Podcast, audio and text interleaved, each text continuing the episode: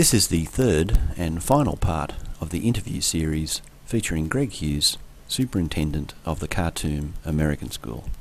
Okay, so just following on from those, uh, the special challenges obviously of security, which is uh, in some places actually a, a fairly big concern. Mm-hmm. Are there any other sort of special challenges such as uh, food? Um, I know in some places alcohol is not allowed in certain countries, and how Mm-hmm. does the school deal with that with staff from Australia, for example, who are fairly keen on those sorts of things? Um, Yeah. how does that all work?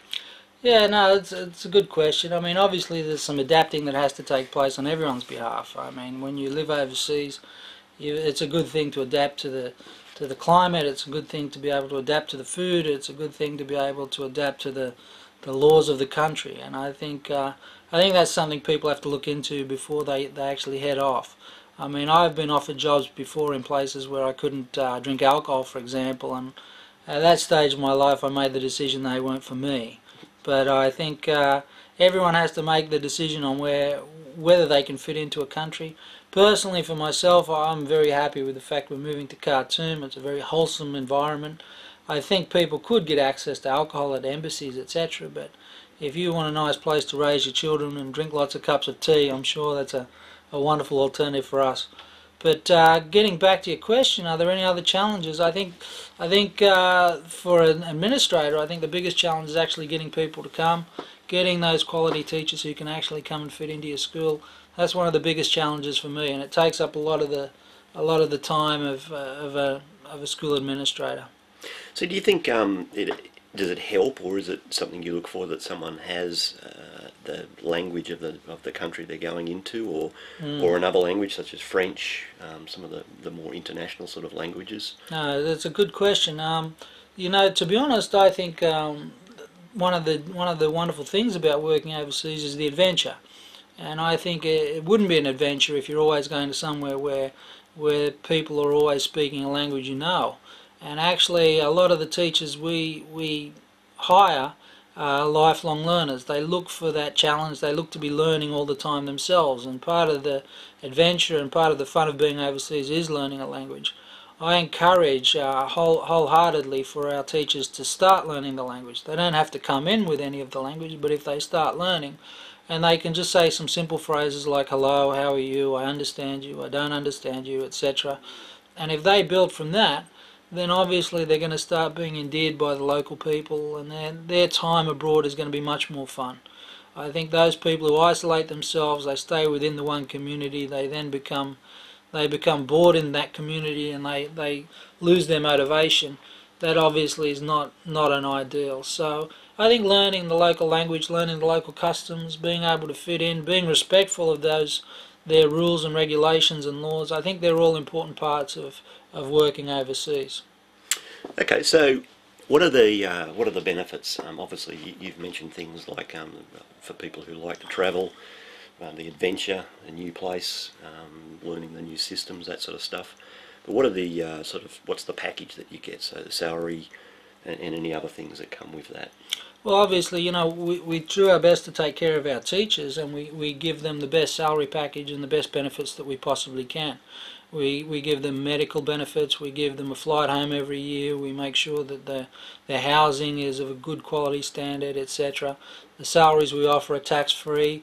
And we, we also do our best to make sure that we put on little functions throughout the year to make sure people are people are adapting and they're they're not feeling left out and they're feeling like they're not um, they're not being listened to or looked after. And so we do our best but it obviously is a challenge when every other school is doing their best as well. There really is a bit of competition out there to make sure that you can you can not only uh, hire quality teachers but retain them. And getting them to stay beyond the two year contract or the three year contract is often something that you look forward to to try and to work towards Okay, so I guess to round up our series then, are there any sort of uh, special tips that uh, anyone who's um, listened to these three shows, uh, who's interested, any sort of special tips about uh, how to get into it, what what they should be looking for, anything that you've learned from probably what ten plus years of experience overseas in this area? Yeah, no problem. I think I think um, you know I've I've obviously worked with a lot of administrators and teachers throughout the. I think it's been like 15 years now, Darren. It's been a long time, but I think the the thing that's come that stands out to me is some people will fit in and some people won't.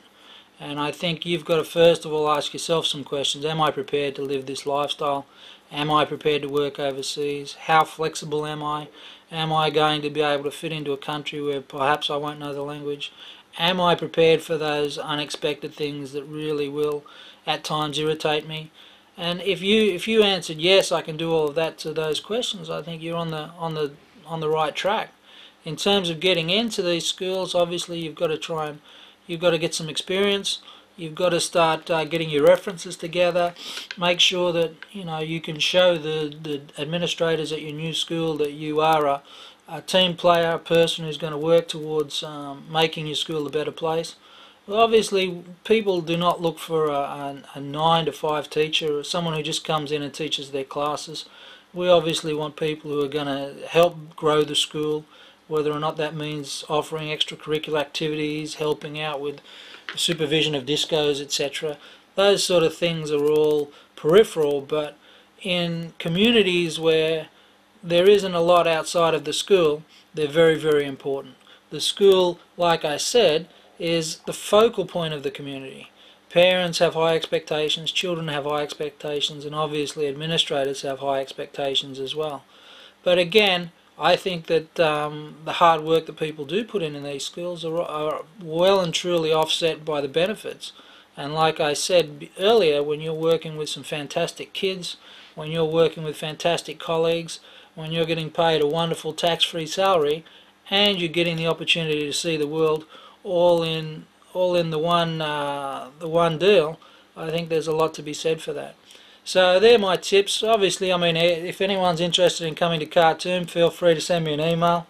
I'd love to talk to you. I'd love to make contact with you, and we could take it from there. But I think uh, number one step: get your paperwork together, sign up for a recruitment agency, start making contact with international schools, be prepared to to start school. I think we start in uh, August, so make sure that you're ready to start in the middle of this school year and enjoy yourself. Have a great time. Okay, so uh, I know you're uh, currently in Australia because you're sitting next to me, Mhm. um, and you'll be going back to Khartoum um, very soon. So uh, we might actually follow you up at some point on Skype and see how the see how the school's going at some point Fantastic, um, yeah. to follow on from this. And uh, yeah, just like to thank you for your time. If anyone is interested, um, you can actually contact me and I can give you Greg's address. We don't want to put that up on the web in case it gets hit by a heap of spammers. um, but yeah, anyone who's interested, I can fix that up for you. Um, and yeah, thank you for your time. Yeah, it's a pleasure, Darren. It's always good to see you, and uh, and like I said to all your listeners, um, if you're interested in this career, go for it.